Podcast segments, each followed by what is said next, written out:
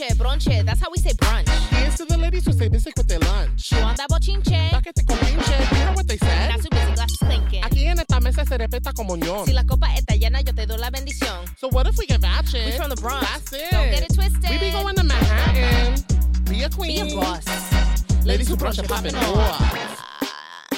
Hey, we pop pop and pop it off. Right. The episode's about to. What's up, everybody, and welcome to another episode of Ladies Who Bronche. I am Julissa. What's good, everybody? This is Skittles. And this week, we have a dynamic, phenomenal, talented, beautiful Boricua here with us. Megan, who the fuck are you? What's up? Thanks for having me. Absolutely. Thanks for being with us. Yes, this is actually a real great pleasure um, and honor to be up in here in the Bronx. Yes. Uh, with fellow Yes. Latinos. Yes. Yes. Um, doing the damn thing in our borough. Yes. And chilling on a Sunday. And I could walk here. So, you know, Yeah. that is a big deal for me. yeah. That is, and you know, oftentimes we have a hard time getting people like wanting to come to the Bronx. And I'm like, first of all, you know, it's a cozy little home. Like, yeah, I would enjoy being here. But I love when people are like, oh, yeah, this was super easy for me to get to because I'm like, see, for all y'all people in Brooklyn and all the other boroughs that make it seem like the Bronx is impossible, is very possible. Mm-hmm. Yeah, it's cute. You're in a cute area. I like looking out the window. There's a cute view. Yes. This is very cozy. And my glass is full. So I encourage everyone to make their way up here. Yes, yes. Yeah. So tell us a little bit about yourself and like you're you're so you're from the Bronx, right? What else is there to know about Megan? Um. Ooh, I'm from the Bronx. I'm first gen Boricua. Yes. Uh, so, you know, Puerto Rico is really like home for me in the heart. Um, Yeah. And that's a really big part of who I am. I think oftentimes, you know, people will say, yeah, I'm this, I'm that. But for me, like, my identity is definitely very much rooted in being uh, a Latina. Yes. That's part of who I am and it, part of my work and the people I love. So, first gen Boricua from the Bronx. Um, I'm a dancer, choreographer, artist, uh, dance educator, and traveler, Yes. uh, lover, um, political. yeah. I like to bitch a lot. I've got a lot of things to complain about, and I off I try to use my big mouth to really help uplift other people. I love that. yes. That's like the definition of a Boricua, using our big mouth to uplift or shut down other. Yes. Or check. Yes. If anybody need to be checked. Yeah, I had to check someone this morning. Uh oh, no, what Yeah. happened? So you know, we kicking off Black History Month. Yes. So my kids are doing a salsa dance to Celia Cruz Amazing. because she's black. she's Yeah. mad black. like hello. If anybody's black, it's the Cubanitos, Right, Right, right. Mm-hmm. So she's black, blackity black, but also she's a queen, and who doesn't like negra? La negra tiene tumbao. Yeah, Classic. So you know, my black kids that I teach in Harlem lived. They were like, "This is a, this is a beat, Miss Curie." I was like, "Word, word." Never dance salsa. These kids have like a four minute piece that they learned in three days. Nice. They are slaying boys, That's how you girls. know they loved it. Yes. 18 kids. So, you know, my mother and me are at breakfast this morning, and she's like, Yeah, you know, I showed you video to someone at work. Ya tú sabe. I was like, What was said? Why are black kids dancing salsa instead? She goes, Yeah, just like that. So I had to check. I was Right. like, Well, first of all, we're dancing to it because we wouldn't even have it if it weren't for Africans. Um, we wouldn't have any of the juicy, amazing things in the new world if it weren't for black people, right? Right. So we wouldn't have the flow, we wouldn't have the footsteps, the pattern, the footwork. That's Right. all. It's it's given So- to us from the Africans. Yeah. Um, but also, I think it's important for them to understand the diaspora is so much larger. Right. And for me, Black History is not just a month, but as I celebrate the month with them and I rewrite our very whitewashed curriculums, I need them to know the history from north to south and the Caribbeans. So Yeah.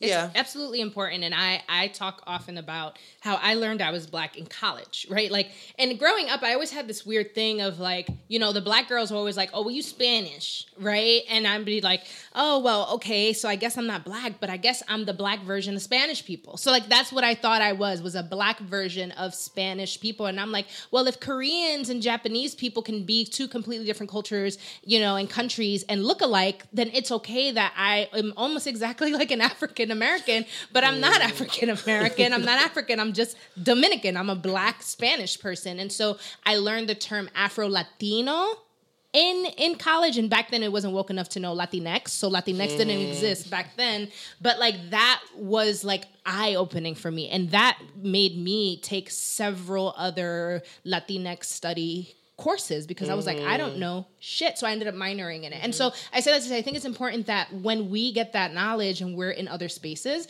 that we infiltrate that because I I elected that class. There was no guarantee that I was going to graduate college and know I mm-hmm. was black, right? You know, I could have very well been 28 years old like I am right now, having people on the mm-hmm. internet tell me I'm Afro Latina, uh-huh. and then imagine how defensive that puts people because now it's like, well, the internet's trying to teach me about myself as opposed to you being in a setting, you know what I mean? That's a safe space Yeah. that's really trying to educate you. So thank you for doing that work because more of us out here, can we just go to DR together and, and like go around in cars being like, you're black. You're black. You're black. Those like campaign cars. Like literally, you're second in line after Cubans. right. Like I literally won't let anyone who's not my Dominican hairstylist touch my hair. right. Right. Yeah. Because Yeah. folks just don't know what to do with mixed hair. Yeah. They're Yep. Confused. Yep. No, absolutely. I feel you. Co- college was very eye opening, especially with the fraternity life. Mm. Um, that was a whole other. yeah, so that was an eye opening experience for me as well. And then after, shortly after college, that's when I went natural. Yes. And like I had to stop relaxing my curls. Yeah. And that was, but it's part of a whole process, right? Yep. Undoing yeah. the post colonial mindset. Girl. I could go on and on mm, Yeah. about that hair journey because that's this whole just your hair and its identity. It's its own genre. Like let alone Literally, chapter everything. three, four, and five. Yeah. Mm. Let alone you know even like what you were saying, how long it takes to, for us to fill our lips because we have different lips. Like when we're doing makeup, like Yup. all of that stuff. Anyway, so Megan, we want Important stuff. Anyway,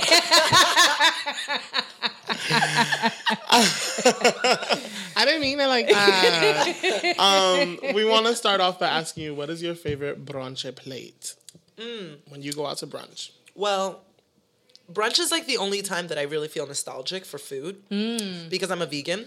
oh, And you know, God, I just miss a good eggs Florentine days. I just love hollandaise sauce. I genuinely miss eggs. I mean, I think if I lived in a different country, a more sustainable country, I would be a vegan who only ate eggs.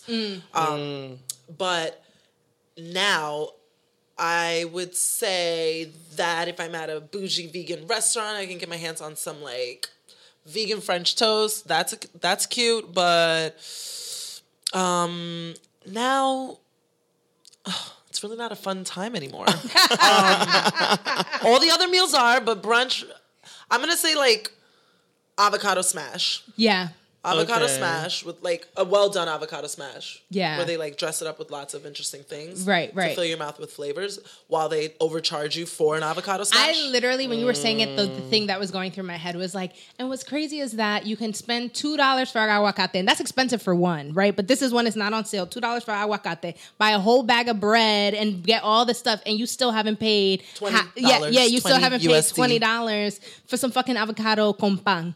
Oh my Which is really what it. So we Skittles and I last season did a vegan challenge, so we went vegan for a month. It was and, rough. and it was. I was much more vegetarian. I was much more vegetarian than vegan, and I Was it always say that the when I tell people. It well, you missed the cheese also. It was the cheese. Um, it was the like I just don't have the discipline to like pick something up and literally look at all the ingredients to make sure that all the ingredients were, you know, plant based or vegan or whatever. So Right. vegetarian was much more so the easier route for me. Yeah, yeah, and for Um, me, I found myself missing eggs, like you, like you're saying, um, and then the dairy only because I hated vegan cheese. well, I next time we hang out, I'm gonna put you on. Um, there's a few good companies here. Thank thank goodness to Brooklyn. Right.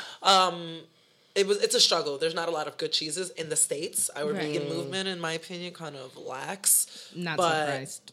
but there's good creamy cheeses out there where they age the nut milk. okay, mm. which So they're then does a with the little same process. something. Yeah, yeah, mm-hmm. yeah. That Yeah. that I fuck with a little more. All right, so when you're out to this mediocre brunch,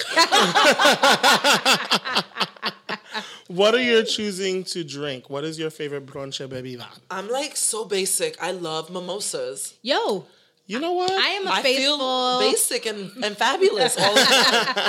like mm, unlimited mimosas.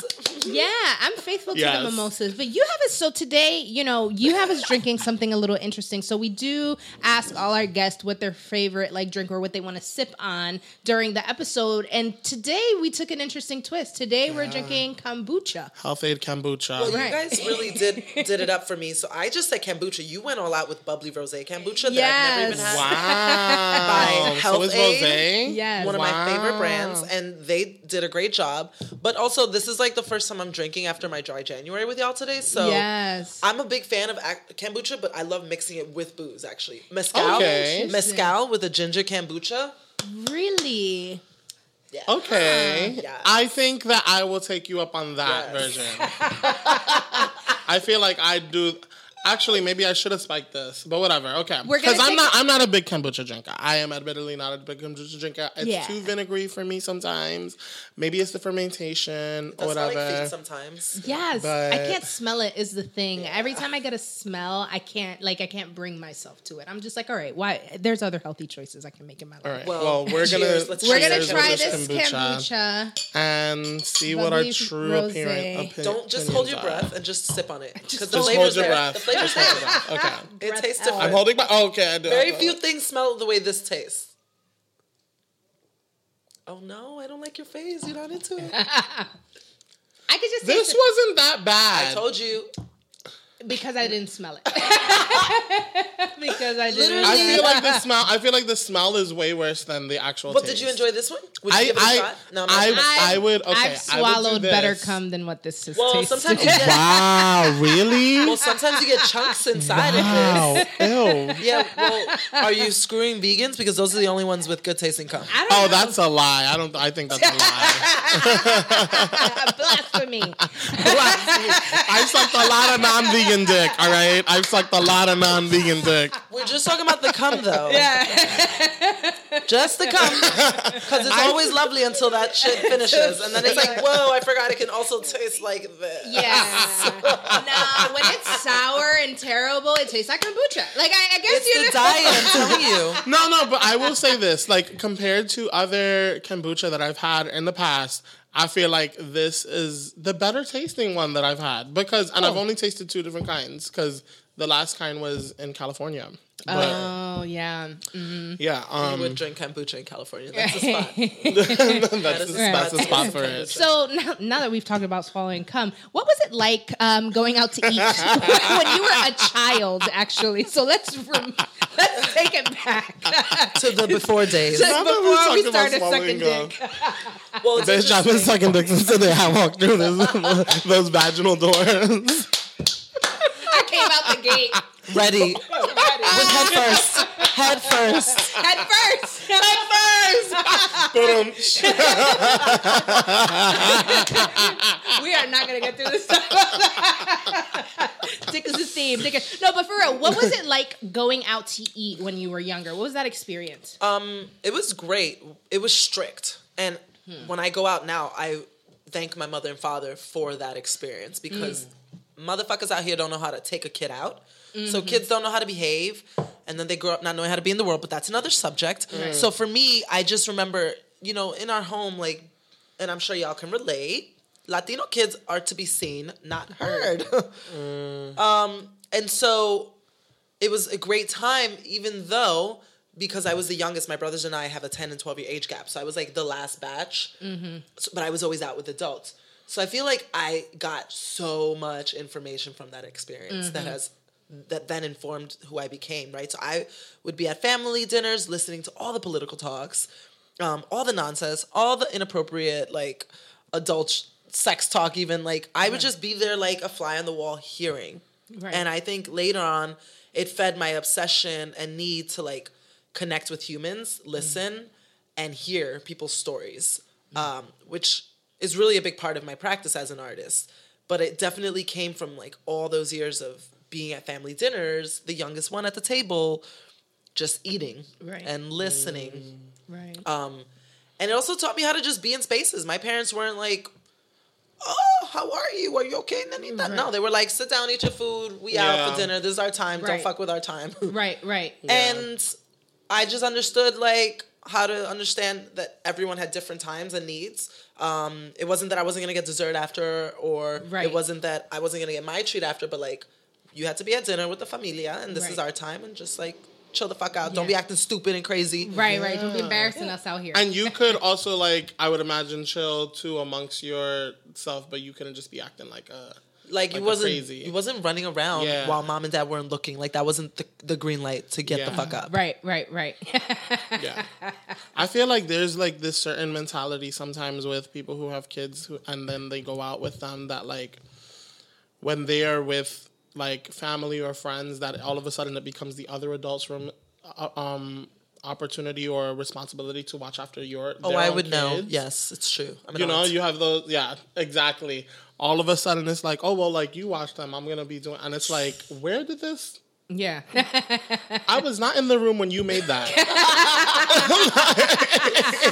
I did not I was not part of this decision making process. Like, I don't want to be part um, of that, yeah. the babysitting process. No, for sure. But I do think that that's important. And I think that even the culture of going out to eat has changed because now that like our generations are having kids, right?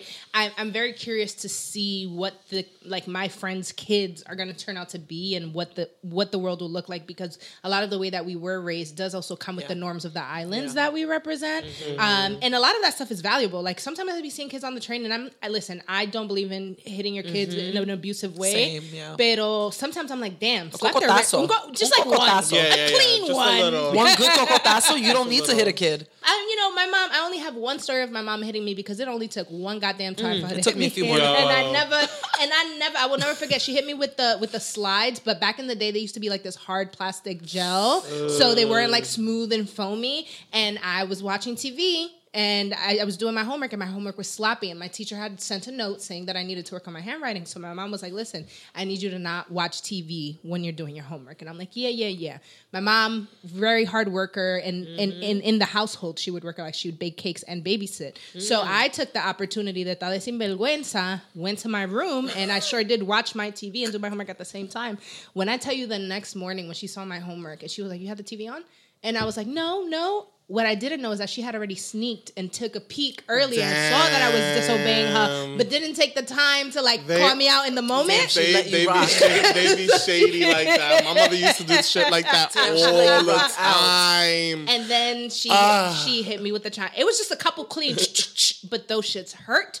And I never again. And she's like, "That's that mentirosa, coño." Yeah, yeah, it's the line they got you. Oh, yo. I think had you said you was, she would have just like pulled your hair, your ear. Right. That lie. Yo. I mm. lied to her face. See, when, when, when my mom, it was that we were going to we were going to my aunt's house. My aunt Titi Sonia had a pool. She was the only aunt Titi who had a pool. Right. and I had gotten to the point where like I we would I would know that if it was the weekend or the weekday in the summer, we were going to Titi Sonia's house. I was gonna be able to go to the pool. And that particular day, I was acting a little ungrateful towards going to visit my aunt and mm-hmm. not going to visit the pool. Mm. And Oh my god. when I tell you, my mother had one swift one. Now I was a big kid, so it was it was a, it was, it was a fist. Not only did she bust my lip, but I oh, also yeah. could not go swimming when we got to Titi Sonia's house. Wow. And that was the one time, Never again. never again, For anything. because it was just like, Nothing ah, a like, oh my god. I used to get. And my mom's yeah. a little cupcake, Yeah, yeah, but yeah. like that fist, It's called a bofeta. My mother used to give them to me when we had the detention meetings. Because one time I got busted for forging all the detentions of like a whole oh. school year. oh my god.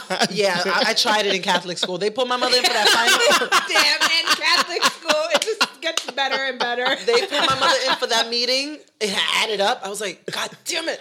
They, I saw that stack on the table. I was like, what are those doing here? um, they flipped. My mother took them. She said, "Yeah, they'll flip real quick." She goes, "Wow, they look like your father's handwriting too." Boom, all in one, all in one. I didn't even see it. Like I was ready to take the compliment. Next thing, the the hand is coming through the side. Fuacata, I'm bleeding. She's back to flipping through the papers. All them teachers stood like, so do we call someone? So quick, they didn't even know to call it child abuse or not. Like- or to get on their knees and pray right there. Esto tu padre lo va a terminar. Yo, when I got home, I was like, Oh, Dang, it's gonna happen my again. Yeah. So uh, Wow. bofeta, un bofeta. Right, yeah. All right, so when you go out to eat, what's your favorite bochincha topic? Um, who- mm, I'm a Gemini, so I got two. Spoken like a true Gemini, yeah. I got two. Um, I could get down with politics all day, every day.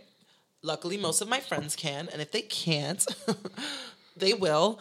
Um, I'm annoying like that. Um, politics and sex. I'm like so Yes. guilty. I Yes. can talk about sex all the time. Yes. And as you like enter the next phase in your life where like you make new friends and you know, it comes with career changes or just age, I'm realizing like I think I met all the hoes. You know what? It, I I also feel like we were fed this idea that like of like prudeness and like you have to be like a saint going into like don't post this on Facebook or don't do this or whatever whatever. And then as we've grown up, you realize like we're just all freaks. No, I'm I'm saying the opposite. I'm saying I feel Like- like I've met all my hoe friends. And they ain't no People more be, hoes left. People be looking at me sideways sometimes, like, uh, oh, Megan. Like they chuckle. I'm like, you're not gonna give me a story back. Right, right. like I'm out here giving you the goods. You ain't got no stories for me. I'm like, where are my I'm thoughts? I'm glad that I have not reached that thought that that point.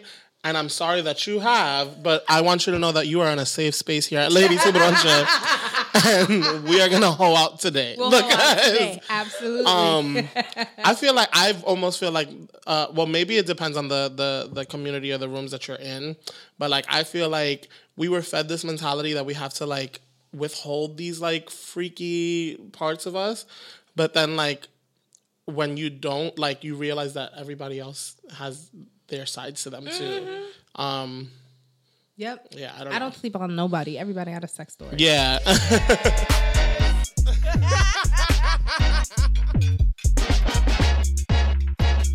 So now we're gonna move into our cheers to the lady who section where we shout out people doing dope shit and dope shit that's going on right now.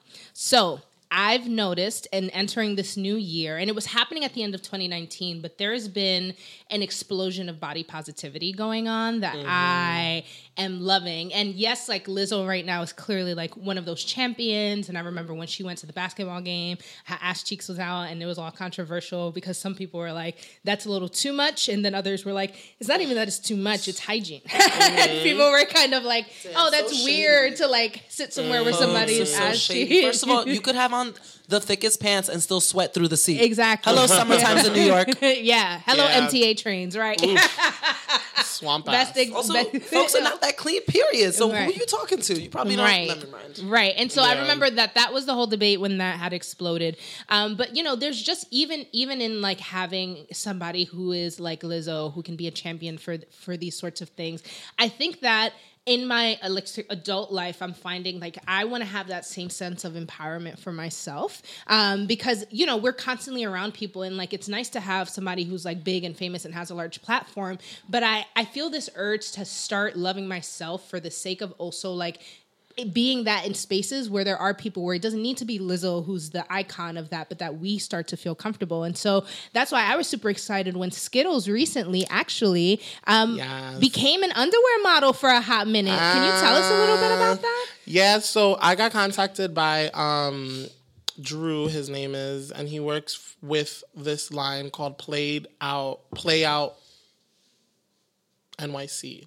I think I don't know if the NYC is part of the line or uh, if it's just like their their Instagram handle, but it's called Play Out um, and they're NYC based.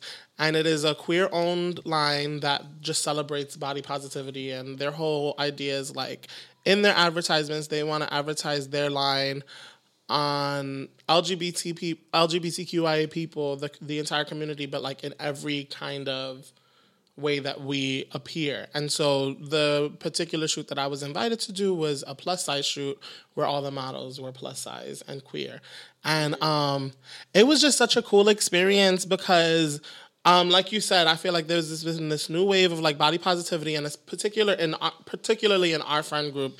Um, we've been kind of really focused um, and like just trying to lead like healthier lifestyles. And so for me, you know, I started out the year kind of strong. Not necessarily, you know, working out every day or doing things, but just like taking baby steps to make better choices to lead a healthier lifestyle. And so, um, one of the biggest things for me um, that I'm, you know, that I live with is that like I like to advertise that I'm like a super confident individual, but then I deal with certain like self esteem issues on the low. And so this was a huge thing for me to just be like in front of the camera in underwear, but still able to like have a glamorous face on and still feel myself and still like live in that moment. And I saw some of the pictures and I'm so excited for everybody to see them because like I feel good about them, you know? Yes. Um, and it was just a good experience overall. I feel like everybody who was at the shoot, it was like the the energy, the vibe was right. Nobody had like these huge egos or anything. Um, and yeah, it was just fun. It was and and like I I felt good about the the the pictures also because the photographer kept saying like, "Oh my god, you came to work. You came to work today." And the the Every day. Every day. Did you know who he was talking to? right. and the, the like the owner of the line was also standing behind the photographer and they were also like looking at the pictures pop up on the computer and like saying i love this one i love this one oh my god i love this one so like I'm so happy. i feel good about it and it was just like a good like thing to start 2020 off Yes, yes. stuff And like. I've been slow, steady wearing crop tops, like trying Yes. to like wear. And I started sort of like in 2019 a little bit, um, and I would do the thing where I made sure I had like pants or something that was like up to here, so that Mm-hmm. if there was like space, you couldn't, you still couldn't see my body, but it appeared. But I'm starting to like get a little more comfortable with my like I have a chicho on this side that likes to pop up that pops up more than on this side, and so like I'm like you know what chichos like come get a little life, like come get a little air, you know. Um, and it's interesting because you do see people notice like I even and at work too because of the company I work for we don't have a dress code, so like I can show up mm. as as I am any on any given day. So mm-hmm. like I could tell like I'd be in places and people be like, there's a lot of white people at my job and they just be like looking at me and stuff, and I'd be walking around all jiggly and shit, and and, mm-hmm. and and and just perfectly fine. And I oh, and I and you you're you're a dancer, Megan, and mm-hmm. so like I I think that like growing up, I've always loved to dance, but I'm not the best at following choreography, and and I think that a lot of the fear in which my stiffness in my body came from came from this place of feeling like I didn't look beautiful when I was mm, dancing, like I oh. didn't look like a ballerina, and when I was doing mm. certain moves, like or if I jumped around a lot, like my whole body's shaking. Well, Like, Gonna, well, I'm gonna tell you where that comes from, and it's not you're not alone in that regard. Um, it's because we've not only police spaces for white bodies, but we've whitewashed concepts for white bodies. So you're not the only person who grew up not feeling beautiful when they danced. um, and it's because we've only focused on not just in textbooks and in classrooms and in curriculums, but we just I we associate Eurocentric Western forms as beautiful forms, even though as they put them in textbooks, all other world dances have existed for far longer. Where people dance with body parts that hang out, where people dance where they are smiling and their spines are moving and there's curvature and they use hips and twerking is actually a dance uh, f- movement. It's Right. not just on hip hop videos. Um, Right. So you're not alone in that regard, but I Yeah. think it's important to note that we all look beautiful when we do dance. So Yeah, and you travel a lot with your dancing. Do Mm-hmm. You ever find that there is like uh, either a lack of appreciation in certain areas where you bring your style, or or the opposite, where it's like an, a bigger appreciation because of the presentation of these sort of cultures?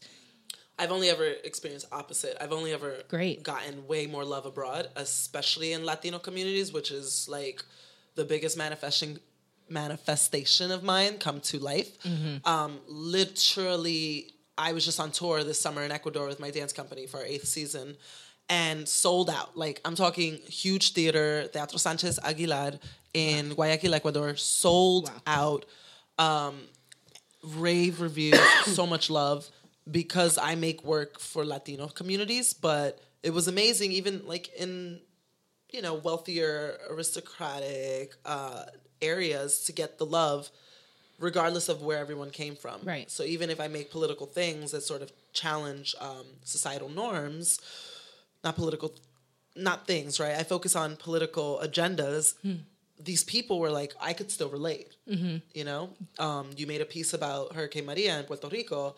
We had the hurricane Right. destroy, you know, city of Manta here, and we can relate to Right. natural disasters affecting. Right. Um. So no, opposite. I love making work and taking it abroad, especially to Lat- Latin countries. Yes, I love that. I love that. Oh, can I have some? And now we're moving into our Tuta Loca Es, where we call motherfuckers out for doing the mm. most. Mm. Puerto Rico, Puerto Rico, Puerto Rico. So they finally received uh, the 16 billion in funding, federal funding for disaster relief. However, there have been a shit ton of stipulations that have been placed upon this. They have to create a proposed budget first as to how they're going to be spending all of these funds, um, so that the money can be tracked. They also cannot uh, pay the $15 an hour minimum wage that people get paid in in uh, uh, federally funded projects. Um, they also are not allowed to use the money. They're Like, also I'm sorry.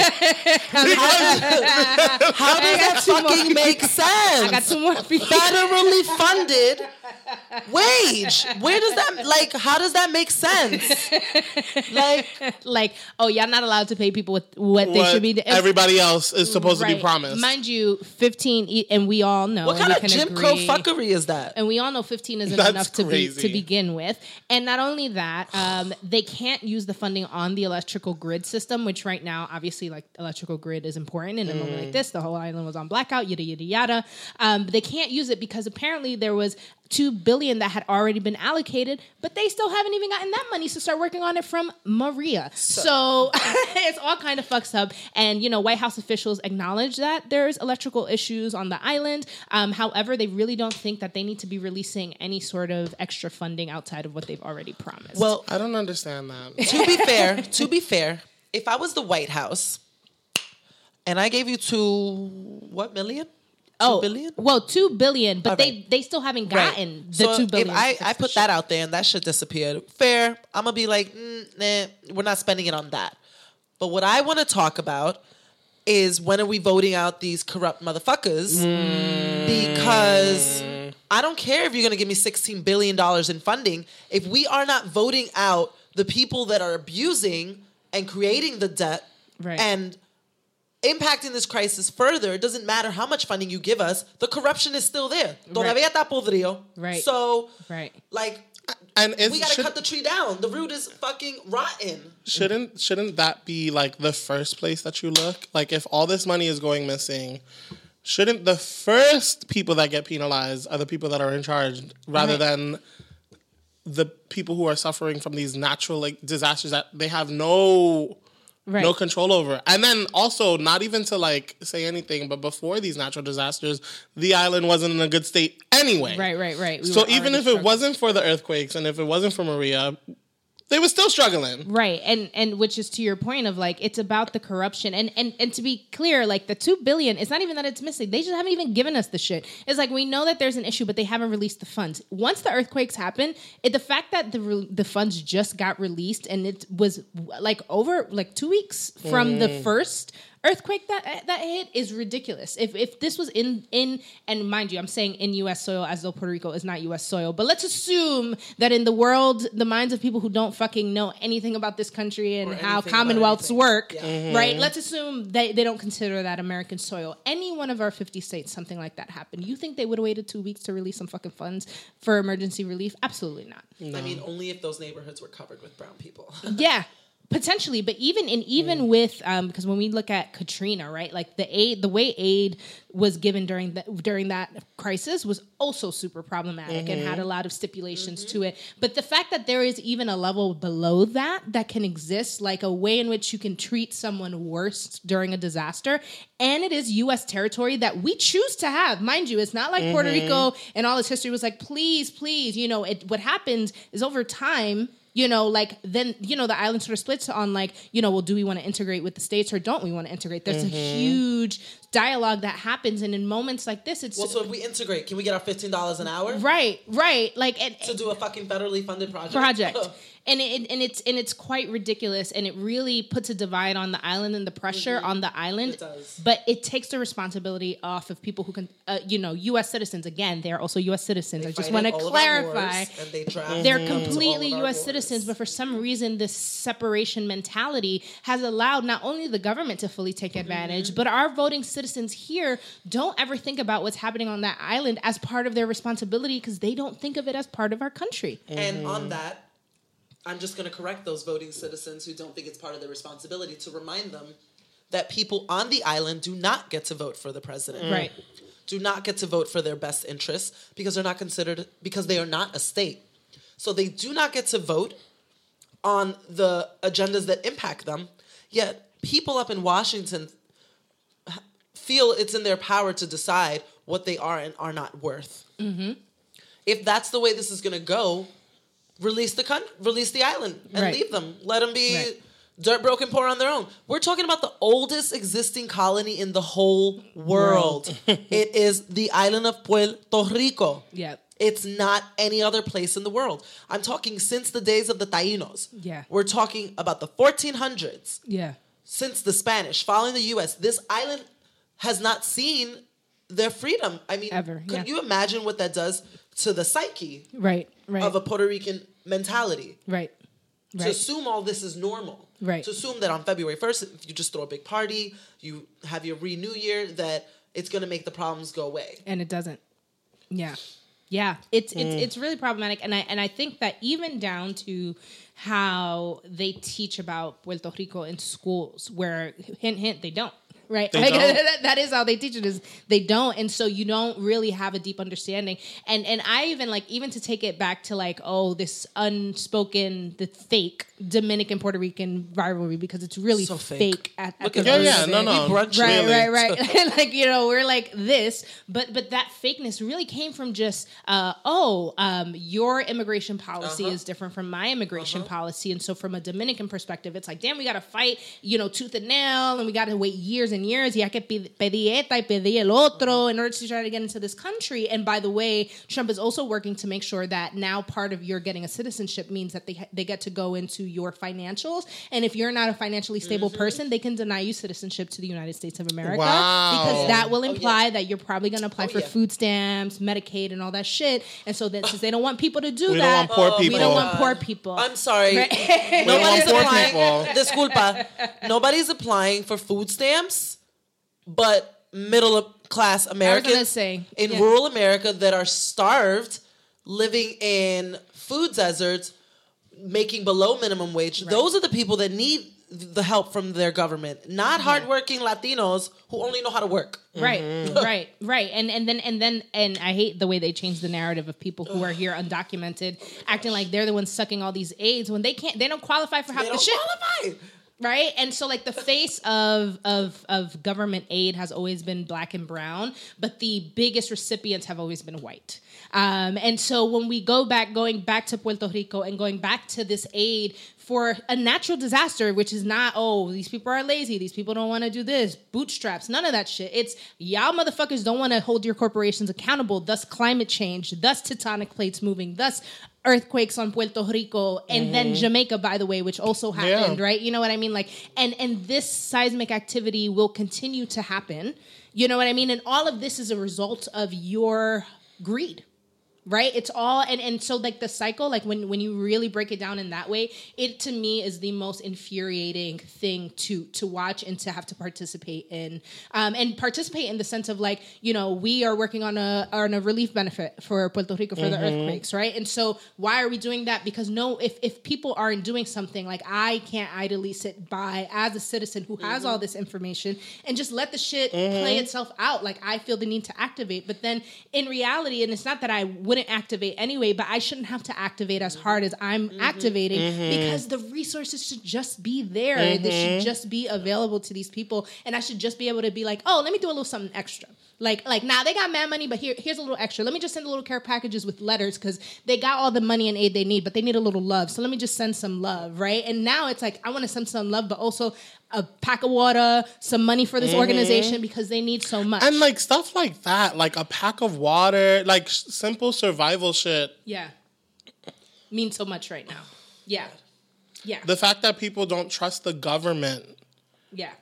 Yeah. and that you have people shipping things to physically um, bring them to the towns. Well, also, let's put a pause on that. Because we are not an independent country, everything has to pass through the United States. So we would actually be receiving aid and assistance from our neighboring Latino brothers and sisters mm. a lot faster if we were our own country. Yeah. Um, just like when natural disasters hit other countries of the Latin diaspora, we help one another. Cuba sends their doctors. We se- other countries send aid, water, you name it. We we run to help one another. We don't have that luxury because everything must bypass the United States first, which is why aid gets to us even slower. Right. That's crazy. Yeah. It's fucked up. So, what do you, if you, Megan, just like in your experience, like if you had some advice for Boricuas here in New York City that are wanting to be supportive, especially those who, you know, are a few generations removed and don't necessarily have that same close relationship with the island where they can be like, oh, my abuela lived there. Some have never been there, mm-hmm. but they feel moved to participate in some sort of way. What are the different ways you would encourage people to participate in supporting the island? Um, I think it's really important to find ways to put, and we briefly touched on this during our pre bronche discussion. We have to figure out ways to put money back into our community. I'm not going to be the person to tell people how they should or should not behave or feel connected to something. We connect to the diaspora in our own way. Right. Um, the diaspora exists not by our choice. So I don't feel. I don't think it's appropriate for me to sort of pressure people. Nobody owes Right. anyone anything. But if people felt like they wanted to help in some way, that could look like many different things, whether going back to contribute to organizations, investing in property before it gets sold to mm-hmm. outsiders. Mm. That's going to be a real issue soon. Mm. Um, but yeah, putting money back into the pool. And we see this in other communities all around the globe. Yep. You know, the Jewish diaspora is a real thing. Mm-hmm. And it's it remains strong no matter where in the world. You can go to Argentina, you can go to Mexico City, you can come to the United States, and those community the Armenian diaspora is so powerful. Uh, look at LA, look Yeah. Iran. Yep. You go to any country and these diasporas, you know, they feed their communities so that they can thrive. And I would love to see members of the diaspora come together to make that happen. Like whether it means creating jobs for each other, employing one another, uh, small businesses that are owned by one another, contributing and funding those. Um, I would love to see that shift happen in any capacity. Oh my god. Wait, pass the salt? All right, and now it's time for our plate of the day, our main topic. The Bronx is lit right now, but is it burning? So, I wanted to dive a little bit into this conversation around the Bronx, its art and culture, and how gentrification ensues gentrification. Now, gentrification is a term that not everyone is familiar with. Um, you know, it just in, in around 2016, 2017, the term started sort of bubbling up, and it's meant to define somebody who, you know, is does have some sort of tie to the community or was of the community that probably has left, and this could mean going to like college and like you know coming back into the community with this like newfound either wealth or like consciousness and coming in and starting new businesses in in, in back in these spaces. Now, um, the sort of like line between how some people are like gentrification is good and some people are like gentrification sucks is that um, sometimes they feel like the consciousness or care um, to the community isn't always there for these folks, even though they have sometimes uh, been living in this community prior. That they're so disconnected, it's almost like you get up out the hood and then they want to give back to the hood but is it really about giving back to the hood? Or is it about oh i know this area and i know that you know gentrification is surrounding it so i can use the authenticity of my tie to this community in order to build a brand and make mad money out this shit because i can do it here but in the white spaces even though i have the knowledge and stuff i'm not really accepted in those mm. spaces in the same way so i can't have the same level of success there. Mm. But i do have the tools and i have it and i'm going to do it here in my space but then what does that mean for the people who don't get to leave and are struggling and are still trying to build these same sorts of businesses in these contexts? And now suddenly they become their competitors mm. and are often backed by funders that are coinciding with gentrification and not people who are on the community grassroots trying to do something for the neighborhoods. Mm-hmm. So I just wanted to unpack that, right? Like, what is happening to the Bronx? Is our culture being sold out in a way, and and are we the ones selling it? Can I just say, in terms, and this is not to like answer anything, but just being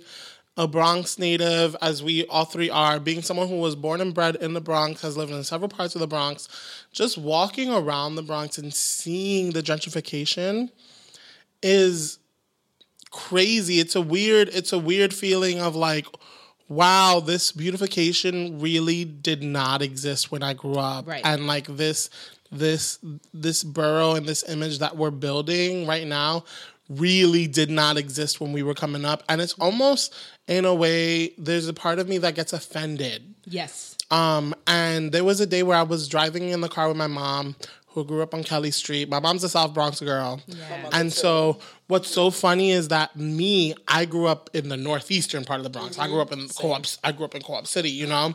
Bougie. Um, bougie, yeah. and and you know, my mom growing up down there and now me living down there. There was one day we were driving and we saw a coach bus and a crowd of white people mm-hmm. taking a picture in front of a big pun mural. They love it. Yeah. They do hip hop tours, not ran by black people, of course. and I and like literally my, my mom got offended and I got offended with her. I was like, yo. So literally I just wanted to make that comment of like just seeing it. There's a part of it that mm-hmm. there's a part of it that the person in me that wants success wants to take part in it because I'm from here and I feel like if it's being brought here then I need to take part in it.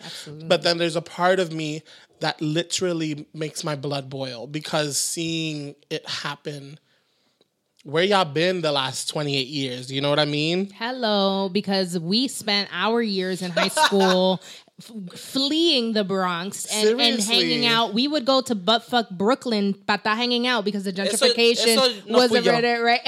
and this is and this is the and I'm curious, what high school did you did you go to? I was a Monsignor Scanlan My Catholic school. Catholic school. Mm. We went to LaGuardia. I went guess to very LaGuardia. almost complete opposite LaGuardia.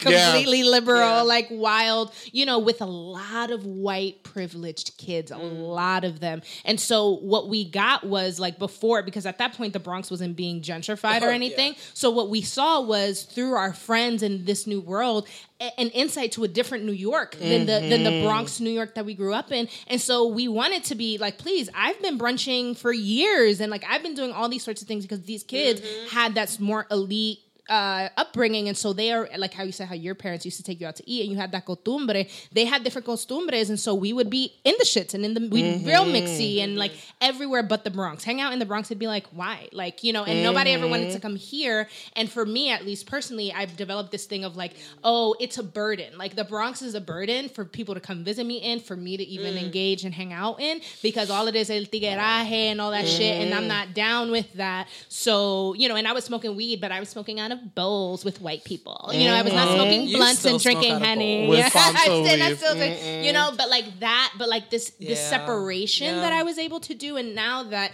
I've come into my adulthood and like I understand things like gentrification, and I do care about my community in a way because I had an aha moment about what I was Mm. internalizing in high school. Now I'm back here, and I'm like, shit, like I still want my bougie.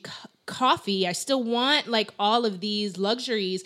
And and it, and it is it does make me happy to see people of color behind some of these initiatives Mm-hmm. but there's a layer behind that yeah. And it's the layer of how do they get started and how do they get funded? And this is where this gentrification piece comes in is that you know you might fund a shop that you know is representative of the bronx and its culture but you're also funding that big luxury building in which all these you know p- gentrifiers are going to come in and they're going to dictate the culture of this area because they're the ones who are bringing in the most uh, you know money into this economy and so they dictate it. So if they don't like something it doesn't matter that the vecina who's been living here for 30 something years you know cares about the space in a particular way it's not about her she's not the one whose money mm. you're after you're after the, the mm-hmm. people who you're corralling in and that is so But it's it's also important to note, and it's an unfortunate matter. You you know Soho. yeah Do you remember what Soho used to be? it used to be a bunch of art punks and stuff like it was not this bougie In yep. in general, whether we like it or not, it's something that we have to come to terms with. Artists are the leaders of gentrification. Mm.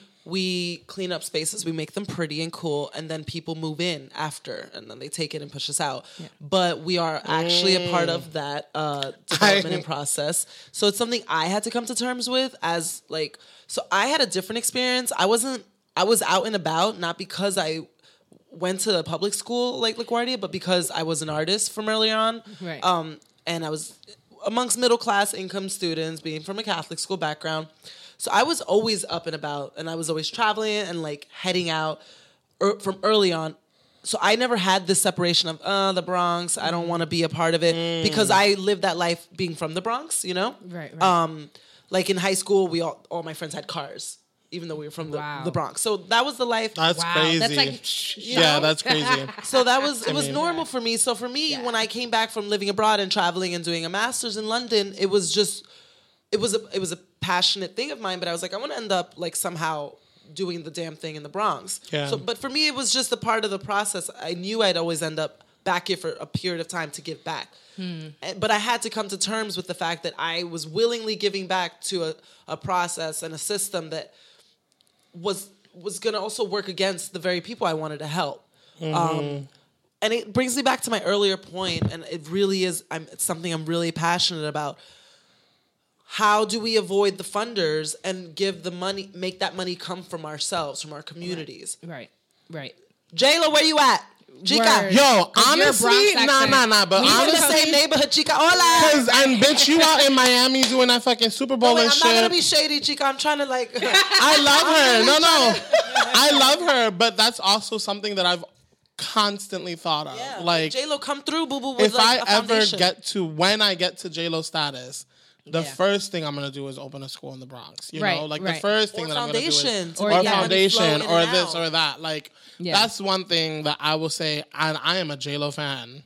Me too. or buy a building, Um, create the first Right. artist housing of the right. Bronx. I'm Longevity, really down for some artist housing shit. I've actually Girl. had Westbeth is in, the, thought of West, that. is in the West Village. It's a real building, the Hmm. oldest, largest uh, artist housing, literally in the heart of the beautiful West Village. My the Martha Graham School where I trained Right. is on the eleventh floor, mm. where former Cunningham Studios were, and so I had the luxury of like going to this beautiful West Village for all of my dance training years, and in a building full of like they're all aging out. Like a lot of them are older population, but only broke, broke. Like we're talking five hundred dollar rents.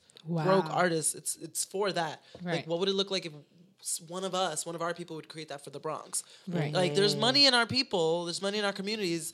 How do we make that go back to our people? Right, right. And even in the like like this idea of bringing the dollar in. So like let's assume okay, let's assume a lot of these awesome new Bronx ventures that we're seeing pop up are funded by the very people that are, you know, bringing in these condominiums and the gentrification. But isn't there a way in which, and this is the part where I, I'm always like dancing the line of like, ugh, because it's, I understand grassroots movements, and there are some people who are like, I don't give a fuck how black that owner is. I'm not buying coffee from there because of who funded them, right? And like, oh, I understand mm. that because there's almost like this, like, this stubbornness of like, Eh, you know, if we if we give in in certain areas, we're giving them an inch, and they will always take a mile. And how many times do we need to give them an inch And the money always goes before? And the money man, always yeah. goes back to them, right? And so, like, I understand that fight and that struggle, and I believe that in order for that tactic to work, it has to have numbers behind it. Meaning, a lot of people need to agree to make that the case in order for it to have the level of impact that they hope. But not enough people have that education. But not enough people have that So what about me when I want to start my business? So and then that's where I stand. My foot is on the other side of this. Is like, pero coño, if I tomorrow had an opportunity to open a, a media center, like Ladies Who Bronche Media Center, and like you know, I could create studio space and have it at affordable prices for you know young young artists to come in and record and do things, and then I can do empowerment workshops and all that stuff. And then the person who's giving me the money is the person who's responsible for that building structure that's going that's already going up behind me, whether or not I existed they'll in this space or not. you word. know, and and then like, but then it's that question of pero diablo. Do I hold out because where am I going to get that But money if you from? don't make the media center, then you get pushed out by another person who will. So like, Somebody will always say yes. Mm-hmm. And so it's such a conflict because I, I actually genuinely 100% understand both sides. And at the end of the day, I'm not mad because if like if it's me or like I said, these other businesses, if they get a cut of it, they weren't gonna get a cut of shit because we also sometimes in our community have a bad habit, and not so much amongst the artist community, but people outside the artist world have a bad habit of, oh, that motherfucker made that shit from the Bronx. That shit's probably cheap. That shit's probably not as the same quality. And they don't regard what we create in the space with the same love and like brand trust as Louis and all these like big brands when we're talking about fashion or like these restaurants that aren't even that fancy but because they got a great, a great critics picks now that's where we're going to go have our brunches and do our celebrations. Like we mm-hmm. will constantly follow a thought pattern outside of our own because we don't trust that the what we create here has the same value. And that's a different level of education that we have to sort of have mm-hmm. and like teach each other is that like if we want to make this area just as cool as that we can do it with ourselves and not wait for other people to tell us it's cool. But we have to again reinvest that dollar into what mm-hmm. we do because then if that's the case then as a business owner if i'm like yo they don't know who my funder is, but I'm making X amount of dollars, and this person's getting a cut as of now. But if I cut them out, I already have the clout to support the business, so I mm. don't need them anymore. So when this lease is up, or when you know the moment comes where the contracts, because there's always a moment where contracts have to be reassessed, that I can be like, you know what, I'm good. Fuck y'all. You know, and if they're like, oh well, we're gonna raise this rent. Oh well, that's good because I got my client base. So you go ahead and do what you so, got to do. again. but we're not there yet. it brings me back to my point because it and I, i'm going to repeat it over and over to everyone until it gets to everyone what if we put that money back in our community we bought that fucking building so Yeah. we don't got to pay them that rent Right. it's Yeah. that big what i'm asking of us is that big Right. i'm not asking us to just support small businesses i'm saying what would it look like if we got together put our money together and bought those two buildings Right. and the only thing one building is going to exist for is a business on each floor the other one we're going to rent out affordably whatever that's going to look Wha- like whatever, yeah. we got to think that big we got to buy property Right. it's not just about buying a hoodie off of a homie. We got to really, really think Right. longevity, long term. Yeah. And that's how you're really going to create that equity for your community. And that's how you're really going to, I think, make a long lasting impact. Yeah. We got to think like the other people. I'm not kidding. Yeah. When you see like, I'm, I'm and I'm saying it as a shout out. When you see these Jewish, these Korean communities, you know, existing, you see the Amish. Like it doesn't matter if who moves into Pennsylvania. Nobody's gonna push out the Amish, Right. Because Right. they only sell their land back to their people. Right. They're like, you guys can gentrify Lancaster. I was just over there teaching. Um, They're like, that's fine. Yeah, you do what you do. We good We here. still here. Yeah. So we got to think about how to really mark our space and make that possible for our people to mark their space. Yeah. Yeah. And and I wonder like what do we do in lieu of that? Like as we build to get because that requires like we all need to get the same level of education and understanding how these processes work, right? So we can band together because you know we can do one building or we can have separate pockets of different community getting different spaces and We've like been doing that. Look at Sociedades. Hmm. Hello, Latinos know how to do that. Mm-hmm. We just have to think about it in a greater scale. right, right, right. Like, yeah. remember, I don't know about everyone else, but my parents used to put money into societies. Like, Hmm. that's what Oh the my Sociedad God. is. Wait, that's what I mean. Was the Lions Club a society?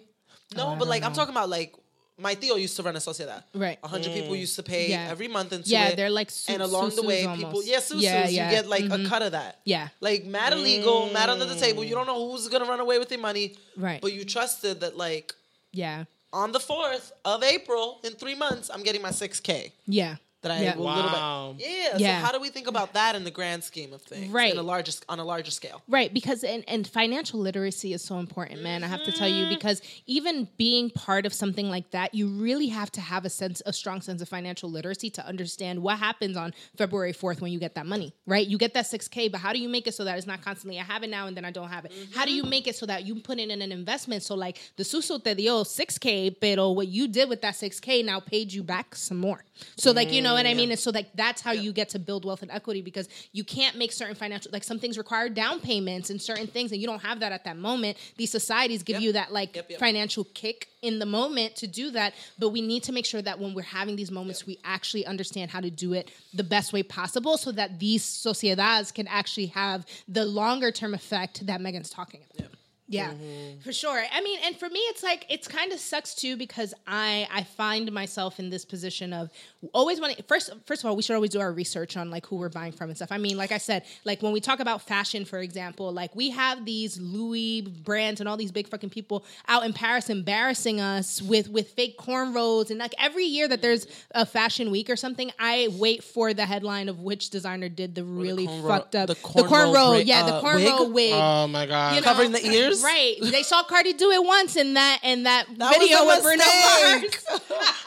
and then they I just don't understand the choices. I mean, I put like things It over my horrible. ears because my ears are big, but it wouldn't ever be a wig. Oh, oh, not a cornrow wig. wig. I- with the track, right, like, with the tracks all showing. So I can't. outside of the fact that it is messy as fuck, and don't nobody be out here looking that crazy. Like- Number like one, avatar. right? Like nobody be out here looking that crazy. But like you know, just really this idea of like, but we still buy and glorify these brands. Right, but we will not turn around and like listen. People have mixed feelings about a lot of different fashion lines and things that are coming out of the Bronx, but like we, they're the ones who are like really trying to like Yeah. keep like have our voice be ours and they are of our community and, uh, you know but then we don't want to support them because of who funds them but then it's like but You know? what is louis You doing know? like You what is know? everybody else doing fuck fuck that what fast food are you eating Uh-huh. that your that, that battles. that that that funds trump let's talk about that you have Yes. every day-to-day choices that you make when you walk You into the it. bodega that are worse than the choice that you'll make when you're buying local. But then how do we do that and then still hold the local people accountable and say, hey, I understand your journey. I feel like there is a middle ground that we can find at some point, but there's a, a big gap that needs to be filled first. And it's this financial literacy and it's the understanding the long game. It's also the sensitivity movement happening. Hmm. Like everyone all of a sudden became so sensitive overnight that they can't fucking pull their thumb out their ass and focus on the big picture. Yeah. Yeah, sometimes it's like, who do we attack first? And it's easier to do it to your people in your community You know? because it's like, oh, you right here, so I can hold you accountable right here. But bro, No, you I'm still shopping Yes. in spots that are oppressing both of y'all, let alone you. Both of you people Mm-hmm. are being oppressed by the same person, but you want to fight with the person next to you, and you don't want to succeed a little. Yeah, who's A right? Whose, little. whose successes aren't even as glamorous as you might appear, and they do still have to bust their ass, and they do have to often be one man shops, right? And like Yeah. one person shops who are like running around getting shit done because they can't afford to have a full functioning team. They don't have factories. They don't have a lot of these resources, but we're quick to be like, no to them. And I feel like there is a gap and we need to fill it because there's a way in which if we can actually be in good conversation with our hantifiers, our hantifiers Yes. can be our bigger partners and in larger identifiers efforts. not be offended by being called out or Yeah. being whatever, whatever, Yeah, whatever. Yeah, you know, right. 'cause It it's goes al- both also ways. on them. Yeah, to be Yeah. able to have the Um, dialogue with us. yeah. Yeah. A hundred percent. So, any favorite brands or artists right now coming out the Bronx that we should check out? Favorite brands or artists? Um Oh God. Or organizations? I always like shouting out BAAD. I know I we were was talking about about, to talk about BAAD. BAAD. BAAD never gets old, and I'm going to tell you why BAAD never gets old. There is no organization like it in all of this fabulous city of New York. Yes. We're talking about an organization, Bronx Academy of Art and Dance, that exists to support trans, LGBTQA, Latinos, mm-hmm. black, brown, artists. There's no organization that starts the sentence with that. Yes, come on, There's BAAD. no safe spaces, especially. I don't think I'm gonna say no, and then y'all can like talk Do about research me later. later. but I'm just gonna put it out there. Who's looking out for trans community right now? yeah, in the Uh, Bronx so openly in the city. and with we're the talking about five boroughs. Yeah. even in cool Brooklyn, where everybody thinks that they're coming up with the next best thing. Like, please, no safe spaces for trans people. Let's start Yeah. with that and the non-binary uh, community as well. Yeah. Like they just made a call. They're putting together a concert, and they want people like identify queer identifying choreographers only to uh, apply. And I was able to send that out to like friends of mine in Queens, friends of mine in Brooklyn. I'm like, hey, you should apply for this. I can't. Yes. Right. They're hanging a picture of me in their in their trans gallery. Yeah. I hope it's the one of you in your underwear. Right, right, right. I, no, it's not. It's not. I think it's But gonna be the one in the coat, but it, Yeah. it'll be just as epic. I'm Just gonna. epic. I just are think that it's like really cool that like my Yeah. picture's gonna be there. Absolutely. No, it is. It is cool because So it's, a, BAAD. it's a space of legacy. Yes. Um, and I do, yes, definitely go out and support BAAD. BAAD's incredible. Also, their fundraiser every year is that carnival that they do. Oh my god, yes. Oh my god, It's it was incredible. so. It's so fun. Yeah. Better and um, year. Yeah. Y- the gala, the gala Yeah. in October. Ugh. Yes. Yeah, so definitely look out for BAAD. And just, you know, I guess the big takeaway from here is that, you know, it's fine to sort of struggle with where you stand around this idea of gentrification. I think we all are pretty much on the same page about gentrification, Yeah. you know, both the good, the bad, and ugly of it. But like, I think the conversation around gentrification is one to be had because n- though the gentrification is coming, it hasn't finished yet and it's not halfway through. Oh, so there's even. still enough time for us as a community to stop being so shady and petty with each other and actually try to understand from both perspectives what is happening here so that we can actually truly take our community back. You know that thing we didn't do during the last elections. We should try to do, Do it it in now. our communities first Yeah. before the next election because Right. it's coming. yeah. Yeah. That's another topic for another day, Megan.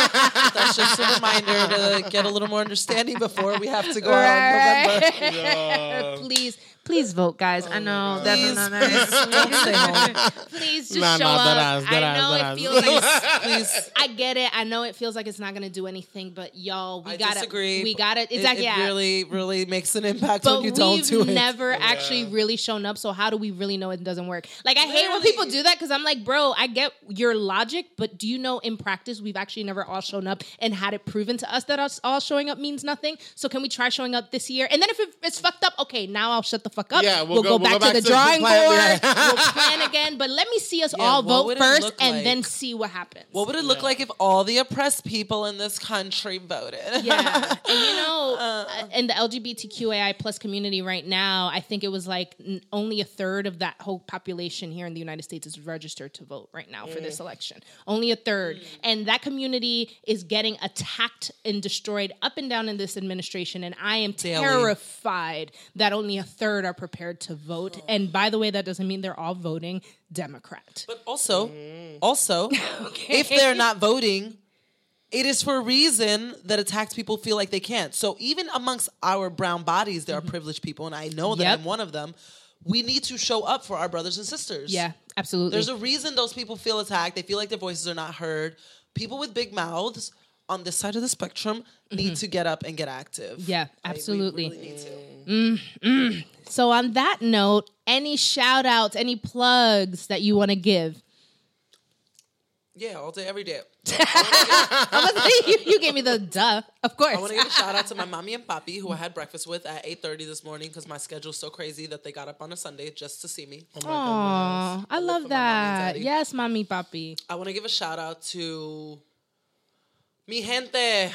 We out here and we're doing the damn thing with a smile on our face all the time, Yes. with good spirits.